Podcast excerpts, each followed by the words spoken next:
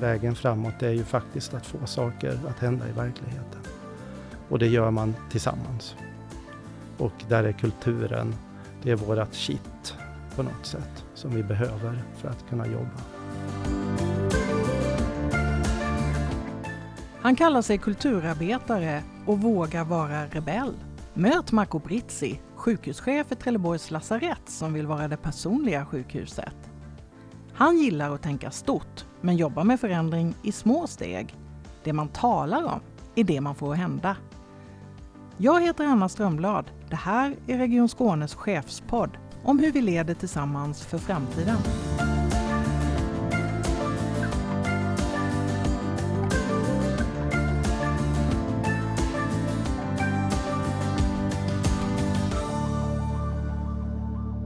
Hej Marco Brizzi! Hej! Varmt välkommen till Chefspodden. Så roligt att ha dig här. Tack så mycket. Det är kul att få bli inbjuden och få möjligheten. Mm, du är ju sjukhuschef vid lasarettet i Trelleborg. Stämmer. Sveriges sydligaste sjukhus. Det stämmer. Som är en del av Skånes universitetssjukvård, SUS. Ja. Mm. Hur har du det på jobbet? Eh, bra. Kul, men tufft. Som jag tror de flesta medarbetare har och även de flesta chefer idag. Lasarettet i Trelleborg har kallats eh, av en del för det lilla sjukhuset med det stora hjärtat. Ja. Varför då? Jo, men det stämmer, för det är eh, litet. Du har möjlighet ganska snabbt att lära dig namnet på de flesta som du ser på jobbet. Um, och eh, du har möjlighet då även att lära känna patienterna som du vårdar. Patienterna får en stor möjlighet att lära känna dig. Och eh, vi döpte faktiskt om det, när jag började där 2018, till det personliga sjukhuset. Så att eh, det är väl det vi kallar det idag, Lasarettet Trelleborg, det personliga sjukhuset. Mm, hur märks den här personligheten? Jag tycker man märker det spontant genom återkoppling från patienter och närstående, som ofta just rapporterar det, antingen när de skriver eh, tackinsändare i lokala tidningen eller skickar brev till oss eller uttrycker det till oss, att de upplever trygghet och det är personligt och nära och eh, bra möten mellan patient och vårdgivare. Så där märks det definitivt. Och sen så märks det ju genom att vi är så små så att vi lär känna varandra. Och det gör också att det blir väldigt korta beslutsvägar.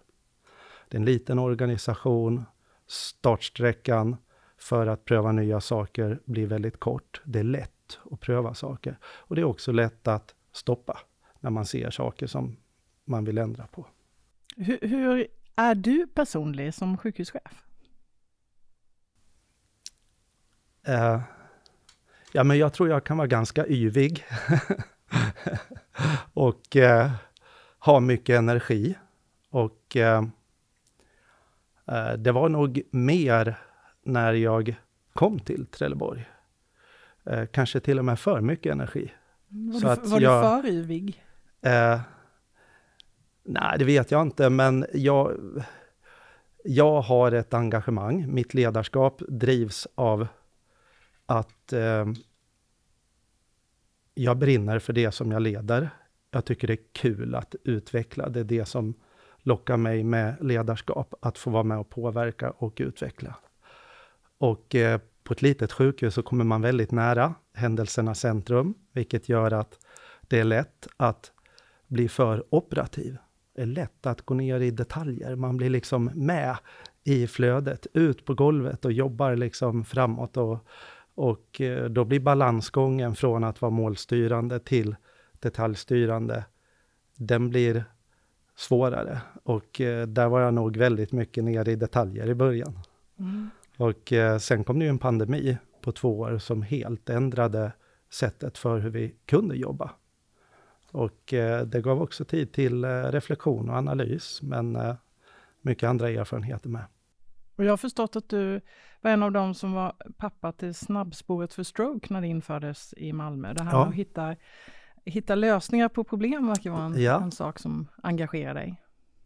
Det stämmer, det var fantastiskt kul och det var en oerhört kul period. Det var ju när vi eh, skulle snabba på eh, flödet för att få proppupplösande behandling vid blodpropp i hjärnan, det som kallas för trombolys.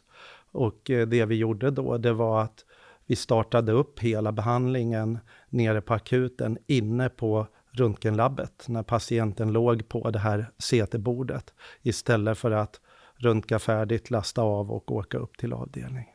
Så där fick vi ner ledtiderna oerhört, eh, oerhört mycket. Vi gick från ledtider över en halvtimme till att kunna starta behandling på inom tio minuter efter ankomst till sjukhus. Mm. Eh, det var ett spännande projekt. Det var, krävde samarbete med röntgen, med akut, med ambulans, flera parter involverade och eh, eh väldigt kul. Eh, det tog faktiskt, eh, skulle jag nog säga, två, tre, nästan fyra år innan det rullade bra. Och, och det är väl det som eh, jag känner med viktiga förändringar. De stora förändringar, de, de sker inte i en handvändning, utan de sker i små steg. Och man får tänka stort, involvera brett och starta smått. Eh, ta de där små stegen och så vara uthållig. För att man stöter ju på problem hela tiden. Och då ska man vara inställd på att lösa de problemen istället för att sänka ambitionsnivån. Och där var väl snabbspåret för stroke ett, ett bra exempel på att det gick ju inte att tumma på målet. Då hade det ju inte varit något kvar. Jag tänker, under den här tiden som du har börjat, är det något som du är särskilt stolt över? Har du, någon, har du varit med om någon händelse som du kan berätta om? Ja, men jag är... Jag är oerhört stolt över att stoltheten kom fram igen på sjukhuset. Eh, det fanns en enorm stolthet och lojalitet till sjukhuset hos många medarbetare som har jobbat där länge. Och eh, de där åren utan egen närvarande sjukhuschef var också en tung period. Man kände sig inte sedd, inte hörd, inte lyssnad på och så vidare. Lite satt vid sidan om. Och eh, den stoltheten kom tillbaka och blev väldigt stark och det var kul att få vara med om det. Eh, också oerhört kul att vi fick det här utökade operationsuppdraget och kunde modernisera sjukhuset. Det, eh, det tycker jag är kul. Det är ett eh, eh, beständigt avtryck på något sätt. Sen var det väldigt tråkigt att det sammanföll med coronapandemin. När vi fick vårt utökade uppdrag, då var vi, hade vi gått från vakanser till att bli fullbemannade på operation. Eh, det var människor som stod i kö för att få komma och jobba som vi var tvungna till att säga nej till. Under pandemin så tappade vi mer än hälften av vår operationspersonal. Eh, så att det var ett högt pris som vi betalade i Trelleborg för det. Mm. Men eh, det, det, är väl det. Och sen att akuten blev eh, också en... Eh, det, det, var kul att se akuten växa och utveckla sig. Mm. Men även avdelningarna. Du sa att, att ni hade eh, en, egentligen en tuff period nu efter pandemin, ja. att det är många som har som, som ni har tappat. Eh, och när du tillträdde så sa du att ett bra sjukhus kan vara magnet för företag och invånare. Ja. Skulle du säga att Trelleborg är det idag eller Trelleborgs ja, det är det och kan, kan vara det? Det är det. Och det var ju en av de drivkrafterna jag hade när jag såg den här möjligheten och att jag sökte det här jobbet. Det var ju att få knyta ihop sjukvård med lokala tillväxt och utvecklingsfrågor. För, för så är det. Vi är störst, nästan största arbetsgivaren i eh, Trelleborg och vår omnejd. Fungerar sjukhuset bra så eh, bidrar vi till inflyttning och tillväxt och skattekraft. Nyetablering av företag. Fungerar inte sjukhuset bra så riskerar vi i värsta fall att bidra till avetableringar och utflyttning och minskad skattekraft. Och det här är ju den här så kallade tredje uppgiften som eh, beskrivs så fint i regleringsbrevet till universitet och högskolor, att samverka med omgivningen. Den är naturlig i städer som Lund och, eh, och Malmö där vi har universitet, vi har innovationskluster, vi har industri som eh, samverkar med sjukvården. Den, är inte lika, den kommer inte lika naturligt i de mindre städerna, men den är lika viktig för deras infrastruktur. Och eh, eh intresset i kommunen och hos näringslivet är jättestort för att samverka med oss. Och det, det här tycker jag är så spännande, för det, det här är ju ingenting som vi resurssätter i Region Skåne som leverantör av hälso och sjukvård. Utan här har ju vi ett inåt fokus. Vi ska vara garant för hälsa för våra, med, våra eh, medborgare i vårt område. Men eh, det här är ju inte resurssatt, utan det är ju någonting som vi behöver göra ändå. Och jag vet egentligen inte om det är en resursfråga, utan det här är en inställningsfråga att se att de, de här frågorna behöver näring. Mm, och man kan vara med lite tidigare dessutom i, i samtalen kanske? Ja, absolut. De har en tidplan på att uh, vara i drift 2027, 2028. Och genom att vara med i den dialogen nu så har vi ju ett antal år på oss och se hur behöver vi rigga oss för det. Så att det tycker jag är viktigt och eh, eh, jag tycker också det är bra med Eh, regionplanerna som vi har, utvecklingsplanerna för de olika regionerna, att man tar det här bredare infrastrukturgreppet där man ser både på kommun och näringsliv och region som en fungerande enhet. Och där måste vi, där behöver vi i de mindre städerna och på de mindre sjukhusen på något sätt jacka upp och förstå att vi har en jätteviktig roll i den utvecklingen. Vi är inte bara en sjukvårdsleverantör, utan vi är en tillväxtgarant i vårt område.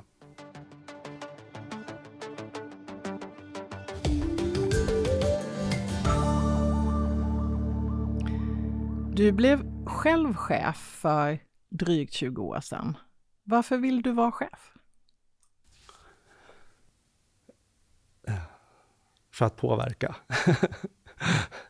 Eh, det, är väl det, det är väl det enkla svaret, att eh, eh, man ser saker som man skulle vilja påverka och eh, har ett engagemang för det och eh, vill få chansen att göra det. Så skulle jag säga. Mm. Var det därför du gick in i chefsrollen från början? Ja, mm. absolut. Vad brinner du för i ledarskapet? Jo, men i, i ledarskapet så handlar det ju om att utveckla. Men mitt ledarskap är ju inte att själv stå för leveransen, utan det är ju att få medarbetare som vet hur vi ska lösa problem, att få dem att kunna göra det. Att se medarbetare växa, att se en organisation kunna lösa sina utmaningar. Jag ser mig som en kulturarbetare, en eh, vägvisare.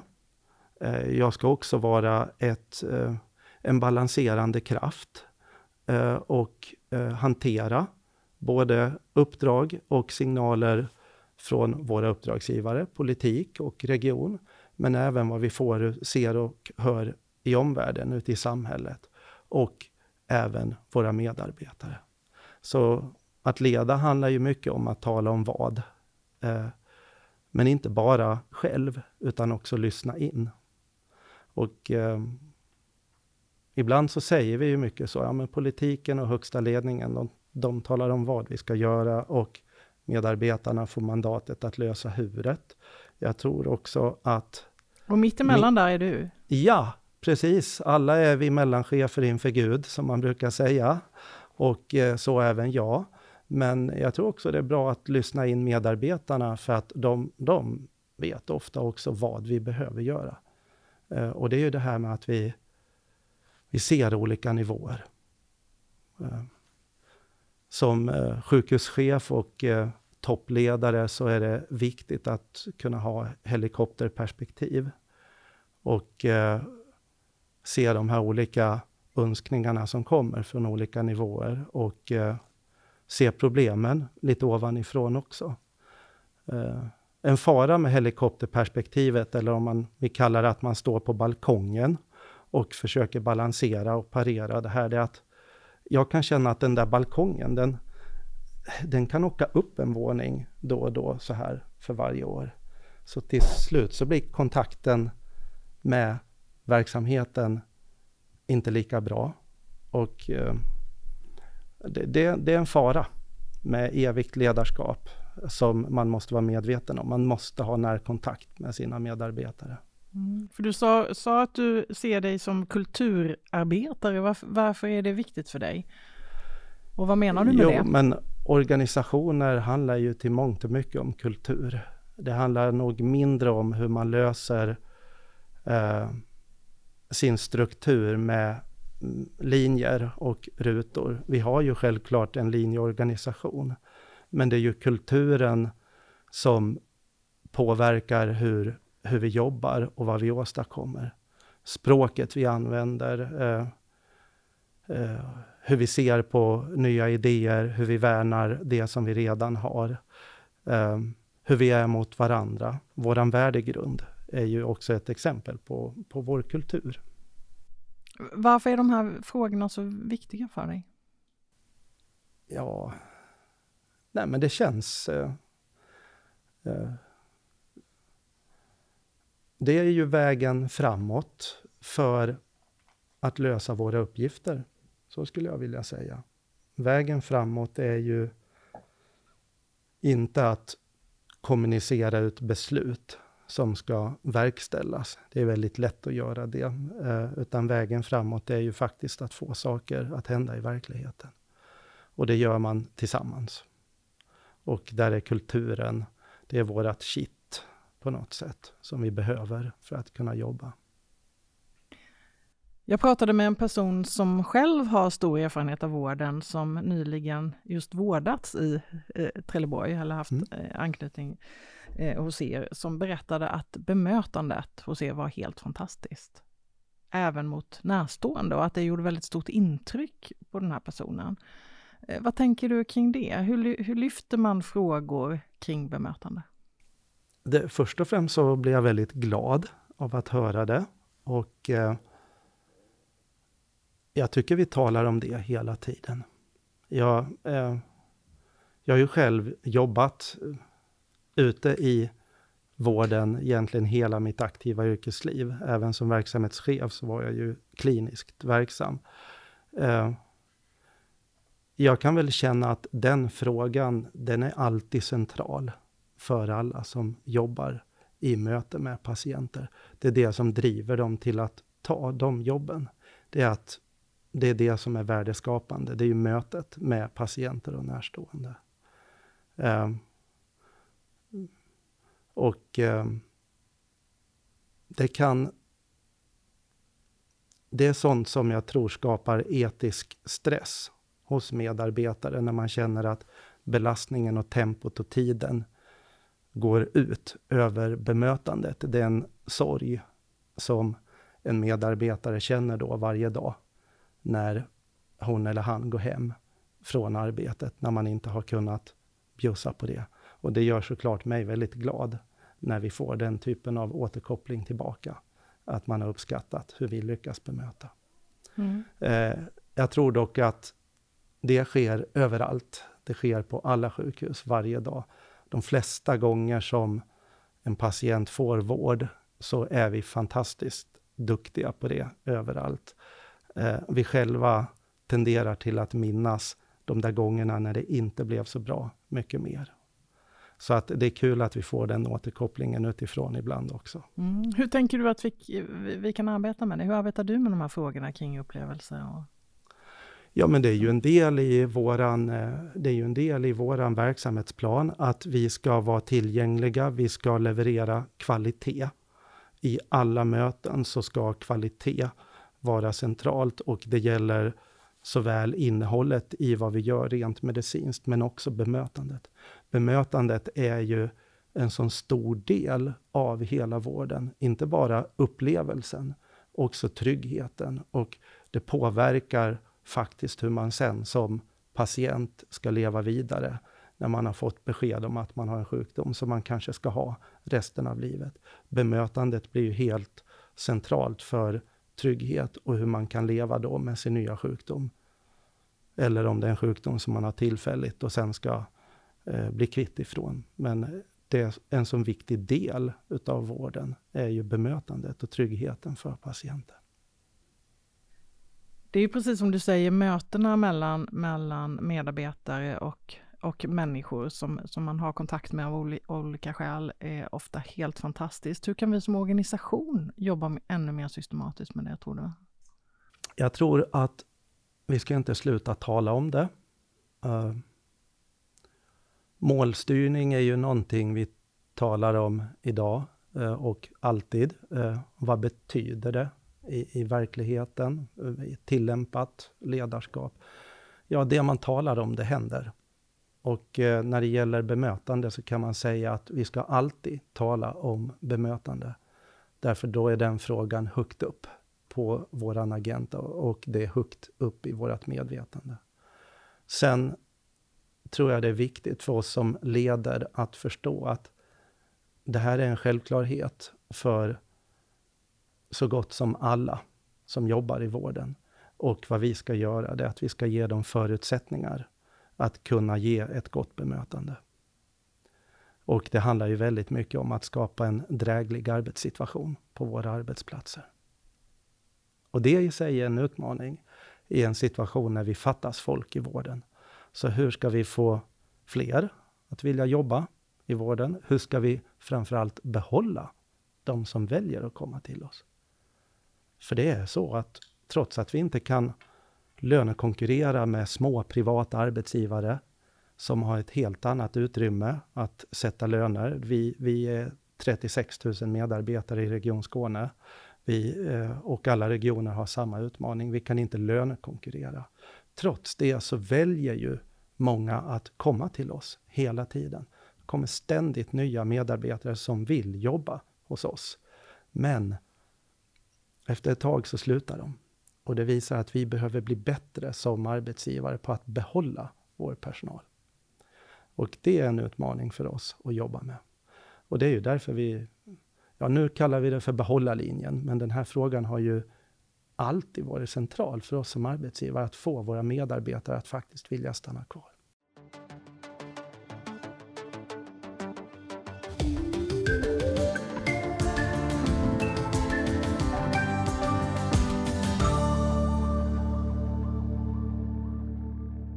Jag tänkte att jag skulle ställa några snabbfrågor till dig. Yes!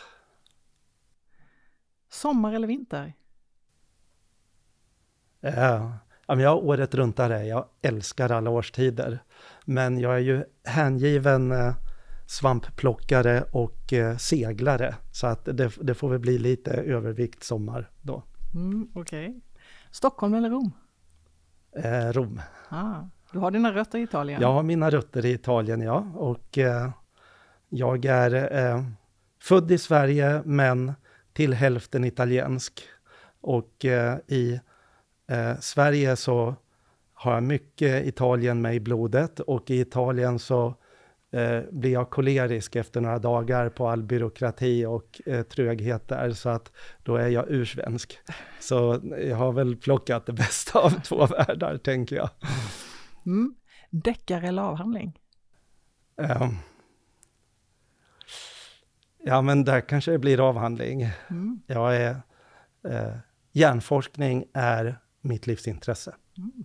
Jag tycker det är så oerhört spännande. Och det var kul att jobba som neurolog. Det kändes som att gå in i ett äventyr varje dag. Och plötsligt så var dagen slut. Utan att man hade tänkt att hela dagen hade gått, för det var så oerhört spännande. Pizza eller pasta, måste man ju fråga en. Pasta, såklart. Pasta är en vetenskap. Ja. Välja rätt sort, koka rätt, tillaga rätt, dimensionera alla proportioner rätt. Det är fantastiskt kul. Du delar gärna recept också har jag. Eh, ja, men det gör jag till de som vill. Mm, då kanske vi får ta med här som extra bonus i, i den, podden. Då. Den perfekta carbonaran. Choklad eller smågodis? Choklad. Mm. Jag har hört att du äter en del godis, är det så? Vi har fått lite skvaller här att det var en kollega som, som, som har åkt med dig och, och hela bilgolvet var fullt av prasslande ja, godispapper. Ja, Stämmer jo, men det? ja, men det är viktigt. Det blir nog lite godis och det är en sån där sockerdipp. Jag är ju vill inte bli trött när jag kör bil och eh, känner man tröttheten så eh, då blir det godis direkt för att eh, pigna till och stanna såklart. Men eh, ja, det blir lätt godis i bilen. Mm, apropå bilar, Volvo eller Alfa Romeo? Uh, ja, men jag är lite försiktig av mig så att jag tror det blir Volvo där faktiskt. Mm. Netflix eller Utbildningsradion? Utbildningsradion. Ja, den var snabb. Alla dagar i veckan. Jag är, jag är eh, addicted to, till P1. Mm. Så när jag har fått nya bilar så de ska visa dem och installera radion så brukar jag säga se till att P1 fungerar när jag slår på radion så är jag nöjd. Så att, mm. Och jag tycker det är fantastiskt. Eh, all restid att få lyssna på spännande samtal. Vad, vad, tycker du är svårast i din roll som sjukhuschef? Vad är den största utmaningen som du ser? Ja, men de, de definitivt största utmaningarna är ju att eh, de problemen vi har, eller de som vi kallar för utmaningar, eh, för det är det ju, eh, de är komplexa. Det är utmaningen. Det finns ingen enkel lösning på våra stora utmaningar idag. Eh, hade det funnits det så hade de inte varit utmaningar, då hade de varit lösta. Men det är ju så att vi har en efterfrågan på vård som är större än vad vi kan leverera på kort tid just nu. Och då behöver vi tänka om, vi behöver tänka nytt. Kan vi lösa utmaningen på andra sätt? Eh, vi kan skruva på ett problem och vända och vrida på det och balansera om det. Till exempel så har vi ju enorma Eh, köer nu efter pandemin. Vi kan göra kösatsningar, vi kan styra om resurser från annan vård. Ja, men då minskar tillgängligheten på den vården. Vi kan jobba på kvällar och helger, då kommer folk till slut att behöva vara lediga på dagarna. Vi kan styra om eh, till mera kvällsöppet, ja då har man jour som man behöver ta ut och så vidare. Så att vi kan skruva runt på problem och balansera om dem. Och det är en utmaning när gapet mellan vad vi ska leverera på kort tid och vad vi kan leverera på kort tid är för stort. Och det kan skapa frustration. Och då är utmaningen, tror jag, att vi behöver kunna tala om det på ett öppet och ärligt sätt. Så vi inte står och predikar någonting som låter som att vi har en enkel lösning på det här. Det finns en enkel väg framåt, gör bara så här och så här. För det är inte trovärdigt inför medarbetarna. Tycker du att vi gör det idag? Ja, ibland tycker jag det. Och det är för många quick fixes och eh, för korta tidshorisonter. Alla är fullt medvetna om att vi behöver nya, nya vårdformer för att lösa morgondagens vård. Eh, mobila lösningar, mer vård i hemmen och så vidare. Men omställningstiden för det, det är ingenting som man gör på månader eller enstaka år. Det kommer att ta ett decennium innan det får fullt genomslag. Hur ska vi hantera lösningen under tiden? Och det måste vi ha ärlig dialog om med våra medarbetare, annars blir det inte trovärdigt.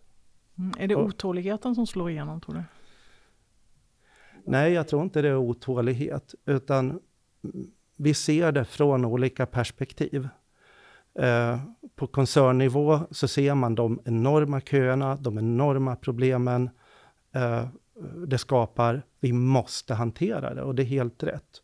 Och ute på verksamhetsnivå eh, så står man en dag med en full akut och patienter som inte har någon plats när natten kommer. Eh, hur ska jag lösa det problemet? De där två perspektiven måste mötas. Vi måste förstå varandras verklighet och bli ödmjuka inför dem och se att vi måste hantera båda dem parallellt. Vi måste jobba kortsiktigt och långsiktigt parallellt. Och vi måste ha balans mellan det. Man har ju inte alltid alla svar som chef. Det här med att berätta, även om man inte har alla svar, hur, hur tänker du kring det? Eh, jag tänker att man har nog aldrig alla svar som chef. Och eh, det är väldigt lätt som chef att ryckas med och ge svar och ge lösningar. Och det har jag också gjort eh, många gånger. Och det är väl en av de misstagen som även jag gör som chef ibland. Man rycks med och går in och börjar lösa problem och ge svar. Och det är inte riktigt det vi ska göra, utan skapa förutsättningar för alla vi jobbar med att hitta lösningar. Men är du bra på att delegera? Jag tror inte att jag ska svara på det. Eh, en del skulle säga ja och andra skulle säga nej. Och ibland så känner jag själv att nu har jag lyckats delegera och eh, ibland så känner jag själv, eller att någon annan säger, nu har du händerna alldeles för långt ner i syltburken och eh, in och petar i saker som jag ska låta vara. Så att det där är en, det är en balansgång. Och överhuvudtaget med ledning, balansgång, man, man kan inte bara vara strategisk. Det finns hela tiden ett visst inslag av operativt ledarskap med. Under pandemin var ju alla ledningsgrupper oerhört operativa. Vi var ju minutoperativa till och med.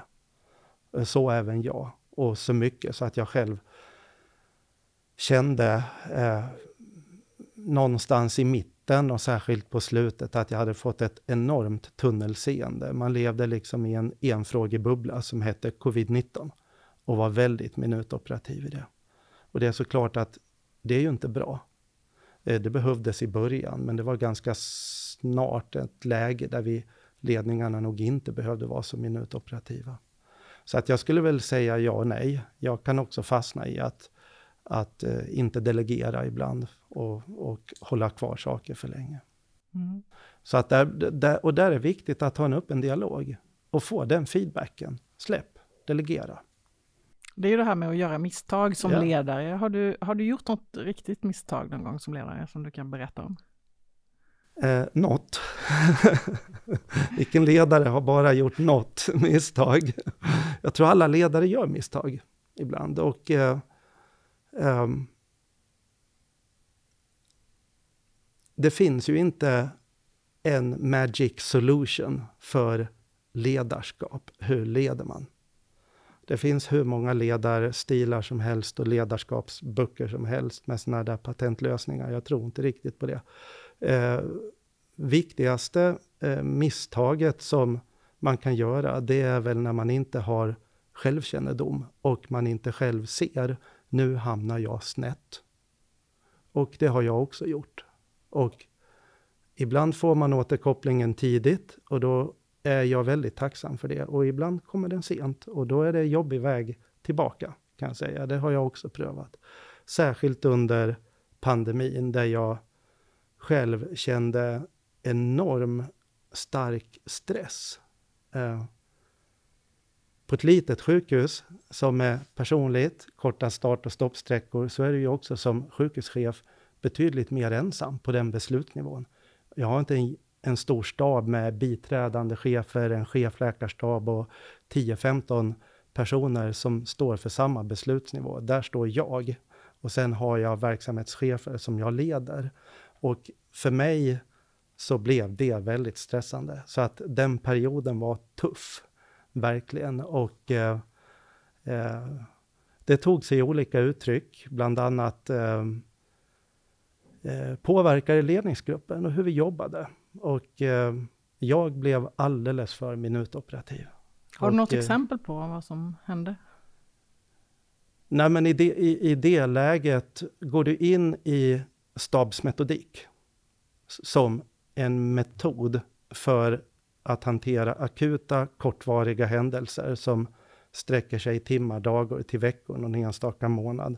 Går du in i ett läge där man kör stabsmetodik i över ett år, då betyder det ju också att det blir många beslut som du ibland tar och som jag tog. Som med facit i hand så känner jag, nej, det här blev nog en rejäl överkörning. Här skulle jag ha stannat upp, förankrat, känt av. Och istället så malde man på. För man kände det här beslutet behöver tas idag, nu, senast klockan sju. Och eh, det, det, sådana misstag gjorde jag nog en hel del under pandemin. Och det var tufft, faktiskt. Jag tror det är jätteviktigt att backa tillbaka och se vad talar vi om när pandemin kom? Ja, då hade vi bestämt oss tillsammans med hela Region Skåne och egentligen hela landet efter stora tillitsutredningen att vi ska ha tillit som filosofi för hur vi leder. Delegera ansvar, decentralisera, mer mandat till medarbetarna. Stabsmetodiken och det här minutoperativa, det blev ju efter ett tag motsatsen. Det blev toppstyrning istället. Så, och det är väl en läxa vi har lärt oss, att stabsmetodiken fungerar bra för korta isolerade händelser. Men man kan inte ha det som grundprincip för hur vi leder, för att då kan vi inte jobba med tillit som ledningsfilosofi. Och det blev nog väldigt uppenbart efter ett tag.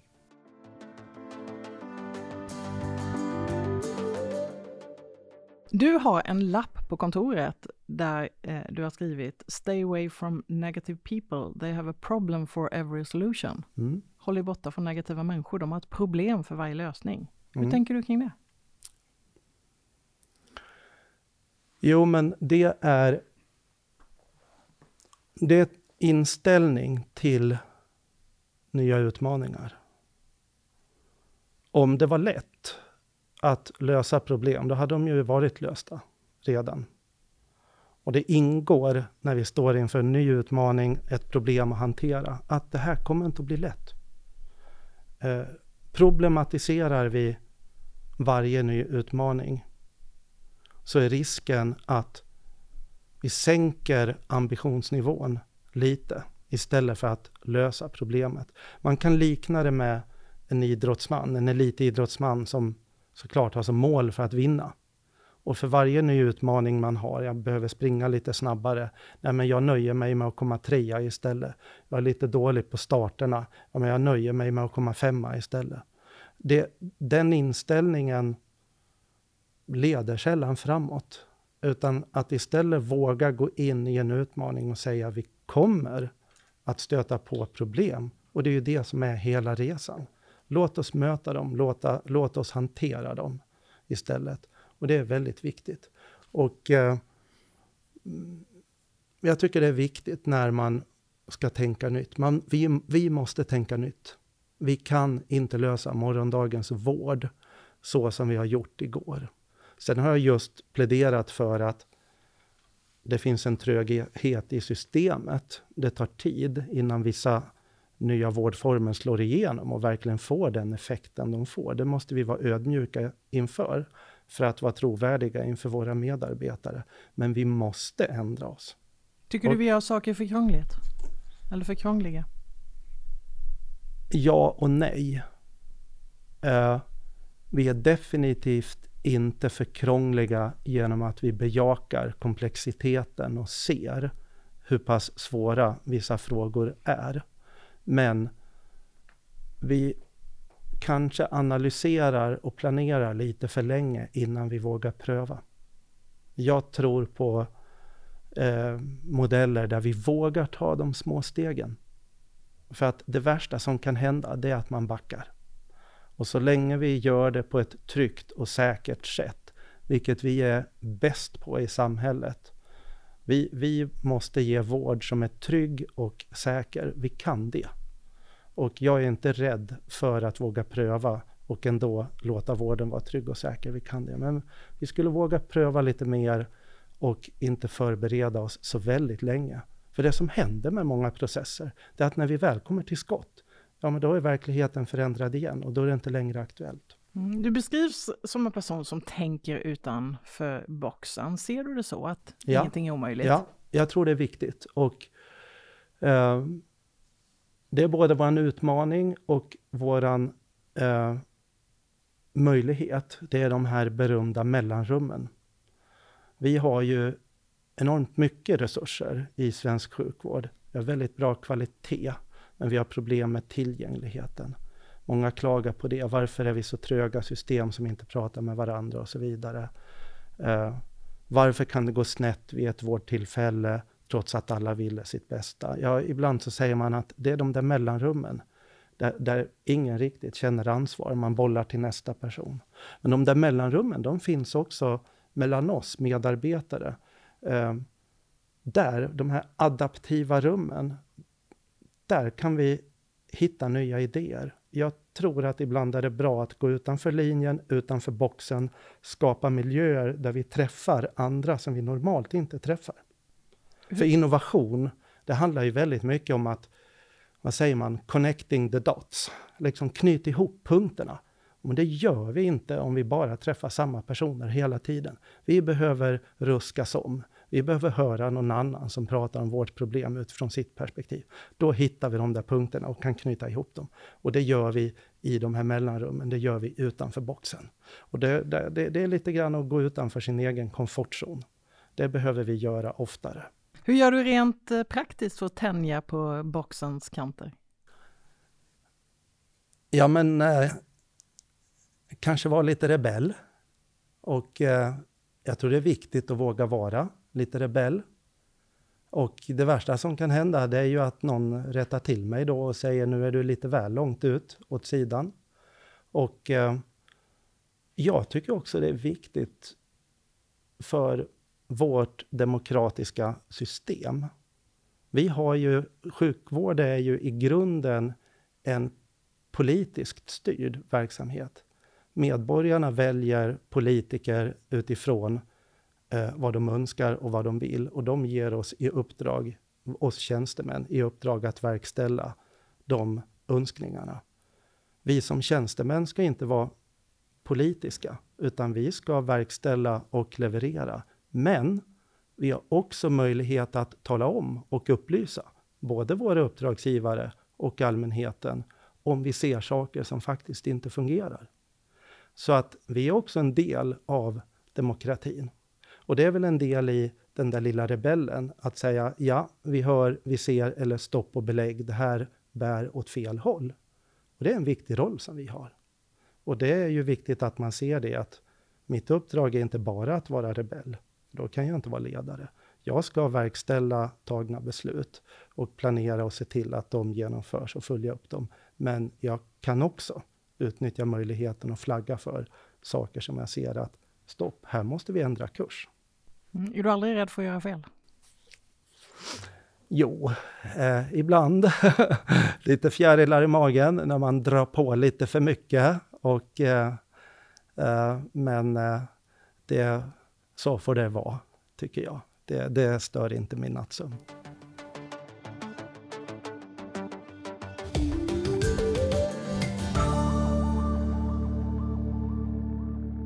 Region Skåne står inför många framtidsutmaningar. Vad, vad får dig att ligga vaken om nätterna? Uh, det är som du säger, många utmaningar. Uh, det som känns mest in i maggropen, det är bristen på vårdplatser. Eh, jag anser att vi har det. Och jag anser att vi har det även om alla platser skulle vara bemannade. Jag vet att man har olika syn på det. Men jag kommer från ett sjukhus där det inte finns en enda ledig plats eh, när dagen är slut. Eh, där personalen är trött och stressad varje morgon över jobbiga nätter, jobbiga kvällar, eh, oro och rädsla över hur de ska lösa dagens utmaning. Eh, det kan störa nattsömnen, för att jag vet att den här frågan har vi inte riktigt löst. Och eh, eh, jag tycker att vi skulle reflektera över hur vi använder våra ord när vi säger att det finns inte personal. Det har aldrig funnits så mycket vårdutbildade människor i Sverige som det gör idag. Det är all, high, all time high på sjuksköterskor. Vi är 145 000 sjuksköterskor i Sverige. Mindre än hälften väljer att jobba i regionerna. Så att det, det är bekymmersamt. Mm. Jag tycker också det är bekymmersamt när vi säger att de sjukaste patienterna ska vara hemma, de ska inte vara på akuten. Samtidigt har vi ju personalbrist på akuten och på sjukhusen. Lockar vi mera medarbetare till att komma till våra vakanta tjänster om vi pratar om de här arbetsplatserna som ställen där man egentligen inte ska vara? Och det här handlar återigen om vilket narrativ har vi? Hur ska vi nyansera, inte polarisera de här frågorna? För att på något sätt så måste det tas emot utav de som är ute och löser våra frågor varje dag. våra medarbetare ute i verksamheterna. Så det tycker jag är en tuff nöt. Och jag säger ju inte att jag har någon enkel lösning på det, men här känns det som att vi har mycket kvar att göra och jag tror vi skulle våga öppna upp de diskussionerna lite mera. Och inte bara bestämma sig för att det är det här narrativet som gäller, end of discussion. För jag tror inte att det är så lätt. Marco, vad ska du göra resten av dagen förresten? Nu ska jag åka till Trelleborg och eh, det första som väntar där är medarbetarsamtal med en av våra fantastiskt duktiga verksamhetschefer och det har jag sett fram emot. Mm. Tack för att du kom hit och tog dig tid att vara med i Chefspodden. Tack för att jag fick. Tack.